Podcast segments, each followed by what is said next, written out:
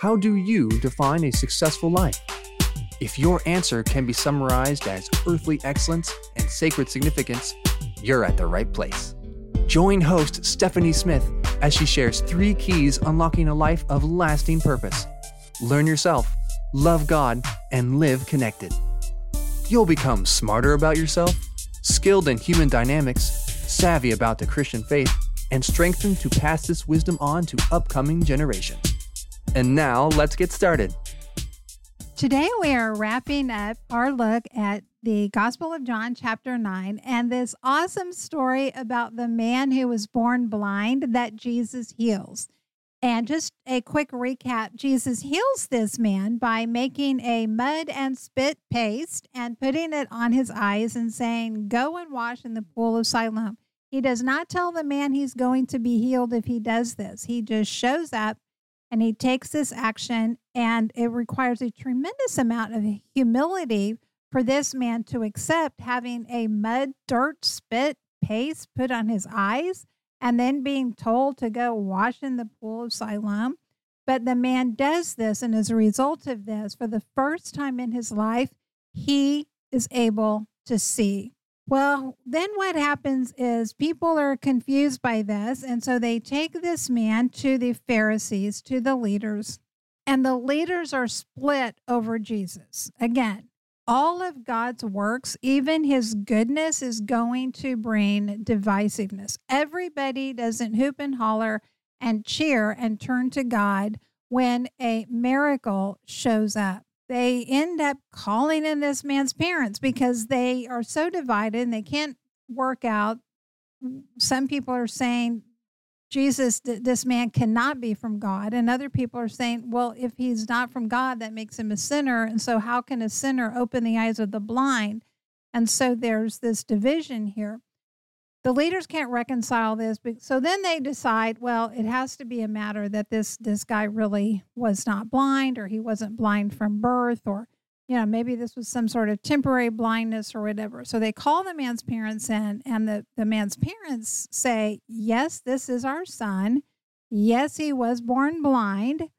We don't know how he really got to be well, other than the story that that he's said here.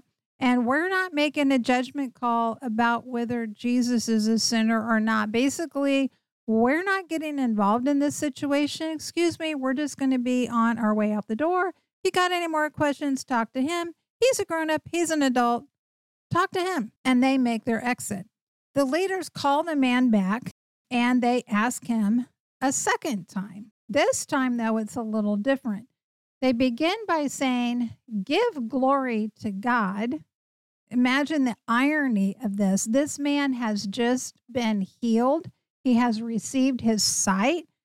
Um, maybe they should have been the ones giving glory to God for that. Instead, they're not. And they say, We know this man is a sinner. Now, a little bit ago, they were split over whether he was a sinner or not. So we don't know whether they had actually come to an agreement, whether the ones who were saying, No, I'm not sure that he is a sinner, had left or had been told to leave. Was this just a smaller group that corrals this man the second time? We don't really know exactly what happened here. The man responds with total honesty. He says, Whether he's a sinner or not, I don't know. He's not getting involved in this fray. One thing I do know that though I was blind, now I see. He just speaks the truth as he knows it and experiences it. He has enough wisdom to know not to get involved in debating issues that he's not qualified for. I mean, making a judgment about whether Jesus was a sinner or not was making a judgment. And he recognized that judgment was best left up to God. It wasn't his place to make that decision, it wasn't even within his capacity to make that decision. At this point in time, this man has never even seen Jesus because after he had washed and he had gained his sight, he goes back to where he had been in the beginning with Jesus and his disciples. Well, Jesus and his disciples are gone. This man doesn't even know what Jesus looks like at this point. He's certainly not capable of being able to make a statement about the condition of this of Jesus' heart. Then the leaders come back to him and they say, "What did he do? How did he open your eyes?" The man at this point is is understandably getting a little frustrated or confused and he says, I, I've told you already and, and you wouldn't listen. And then he says, Oh, oh, oh, do you want to hear it again? Do you also want to become his disciples? Because he's already told them how it happened. And and so then it's like, oh, well, well, maybe the reason they want to hear it again is because they're also going to become his disciples. They're going to become his followers. And it's important to understand that just because a person had disciples didn't mean that they were seen as being the Messiah. There were lots of leaders and teachers who had disciples. Disciples were just students. That that's all they were. So when we think in terms of disciple, we tend to think in terms of the 12 disciples, but there were actually a lot more disciples, not just with Jesus, but with other leaders and teachers. So when he says to the leaders, Do you also want to become his disciples? He's not even making a proclamation that Jesus is the Messiah or the Christ. He's just thinking, Oh, well, maybe you guys want to become followers of his too, and, and maybe then you can learn how he does these kinds of things. What he doesn't realize is he has just thrown a match on a powder keg of dynamite and it blows up, and he really becomes collateral damage. And they reviled him. They didn't just come back and challenge him they didn't just come back and dispute with him, they come back and they revile him. They were filled with so much hatred and animosity towards this man. And for what? What had he really done? He hadn't gone in there and pronounced judgment on all of them. He hadn't said Jesus is the Messiah. And if you all don't believe that, then you're going to die and go to hell. I mean, he hadn't said anything other than sharing his own story. We want to let that soak in because we can end up being reviled by people when all we've done is share our experience. And it's because of the stuff that they have going on in their own life, not because of our story, not because of our experience, not because of what we've shared, that they can then turn on us and revile us. So they say to this man, Well, you are his disciple, but we are disciples of Moses. Okay, that's like, you know, playing the ace card, that's the winning hand. We know that God has spoken to Moses, but as for this man, we don't know where he comes from. Moses had lived a long time before these people, and they are so confident that they knew that God had spoken to Moses. But the person who was living right there with them, they can't figure that out. Does God speak to this man Jesus or not? And this man is getting an education real quick in a lot of ways. And I just love his response. He's not being nasty or hateful or sarcastic here. He's just honestly astounded. And he says, Why, this is an amazing thing. You don't know where he comes from. And yet he he opened my eyes. We know that God does not listen to sinners, but if anyone is a worshiper of God and does his will, God listens to him. This man's beginning to put two and two together. He has been taught, he has some understanding. Really, what he's doing is his, he's repeating back to these leaders the very same teaching that they have been espousing for all these years. Okay, God doesn't listen to sinners. We've established that. You guys have been teaching that for a long time. Um, so, who does God listen to? God listens to worshipers and people who obey Him. So, we kind of need to conclude here that this man is a worshiper of God and is obedient to God because Otherwise, my eyes would still be blind. And then he goes on and he says, Never since the world began has it been heard that anyone opened the eyes of a man born blind.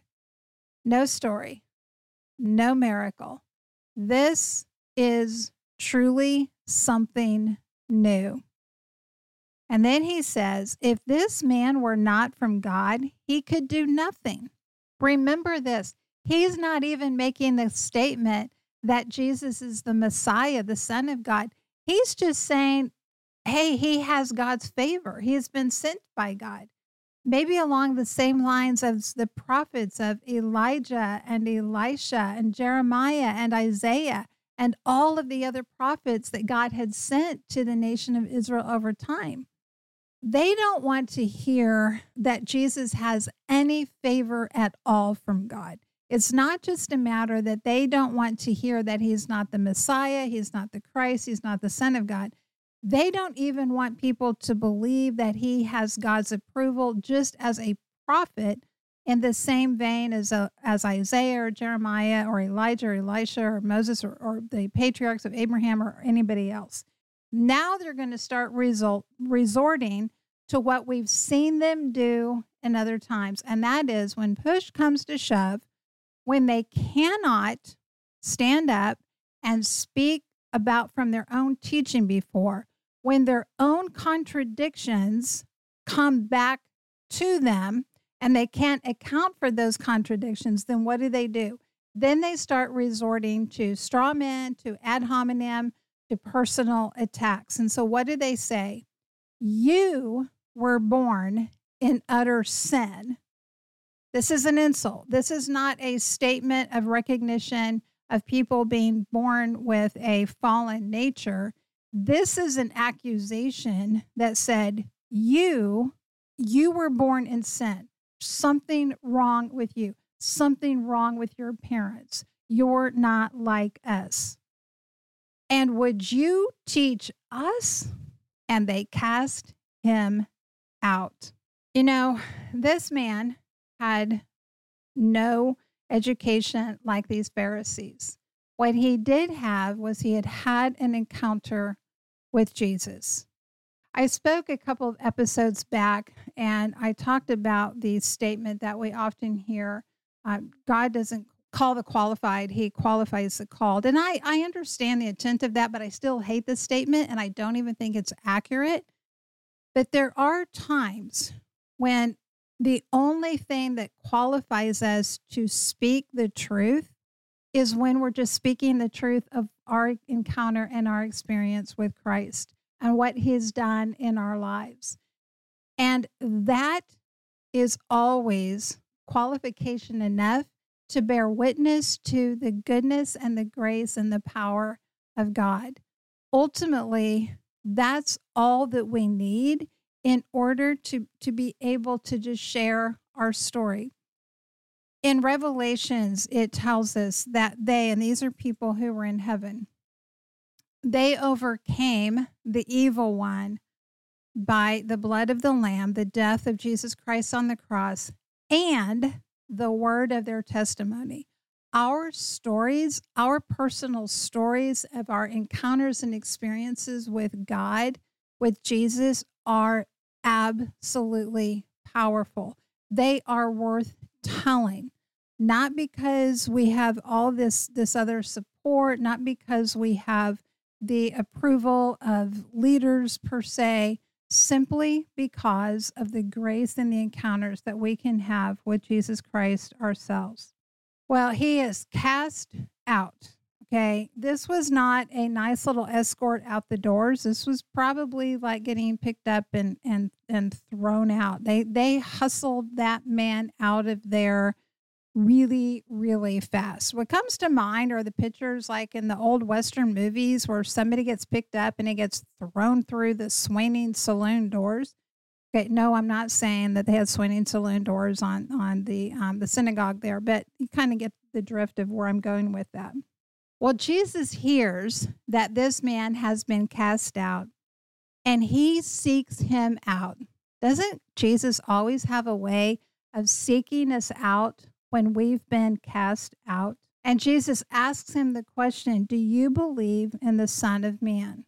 The man, formerly known as blind beggar man, says, well, well, who is he that, that I can believe in him? Remember, this is the first time that he's ever even seen Jesus, and he hasn't made the connection yet. This is the man who actually healed him. And Jesus basically he says, It's it's me. Now he uses different language, but that's what he says, it's me. And the man says, I believe, and he proceeds to worship. Well, some of the Pharisees just can't leave well enough alone. And so they are standing around and they hear these things and they have got to interject themselves. Why can these people not just leave anybody alone? Right? They, they are always having to stir up trouble. They just can't leave Jesus alone. Sometimes, if you have somebody who is angry with you, who doesn't like you, who who resents the work of God in your life, they're not going to leave you alone.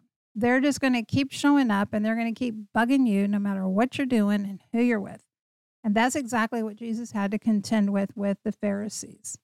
Jesus goes on and he says, For judgment I came into this world, that those who do not see may see, and those who see may become blind. The Pharisees have their hearts pricked, they have their conscience pricked.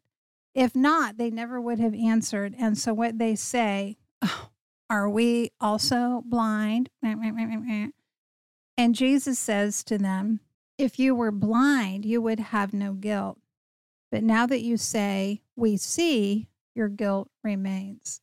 If you were to say, you know, if, if when a person is blind because they really truly don't know and understand something, there is a different accountability for when person a person has had the opportunity to see something, when they've had the opportunity to encounter truth. And and they don't. They refuse it. They're the equivalent of people who say, "Yes, I want to be able to have healing.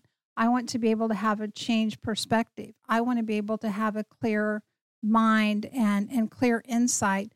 But don't you dare put that dirt, spit, saliva mixture on me, God. That's not how this is going to happen. This is going to happen because you're going to you're going to speak your word.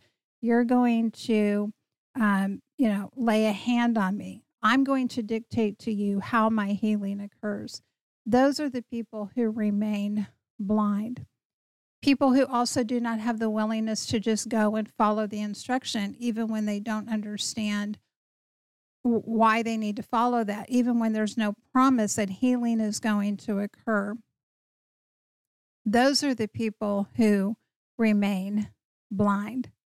This is a fascinating story, and I really encourage you to go back. You know, it's it's not a long chapter, and it's a fun story to read in so many levels, especially if you just really take the time and you imagine yourself in these different roles, and you can see yourself standing there and and listening in and on all these different conversations that occurred as this man was healed and then he's in the the synagogue and then his parents are called in and then he's called in again and then he meets up with Jesus and is able to see for the very first time the man who restored and and gave him his sight. So I encourage you to go back read that. It's a great story also to read and discuss with your family because there's so much in here and i've just i've just kind of uh, just just touched the, the surface of it in this chapter. So i encourage you to dig in on your own. Well remember this my friend you do have an impact that is immeasurable. It's eternal. It's irreplaceable. And because of that i want to see you think deeply live intentionally and engage fully in God's grand story. See you next time. Thank you for listening. For information on speaking engagements and other resources, visit the website at stephaniepresents.com. Remember, learn yourself, love God, and live connected.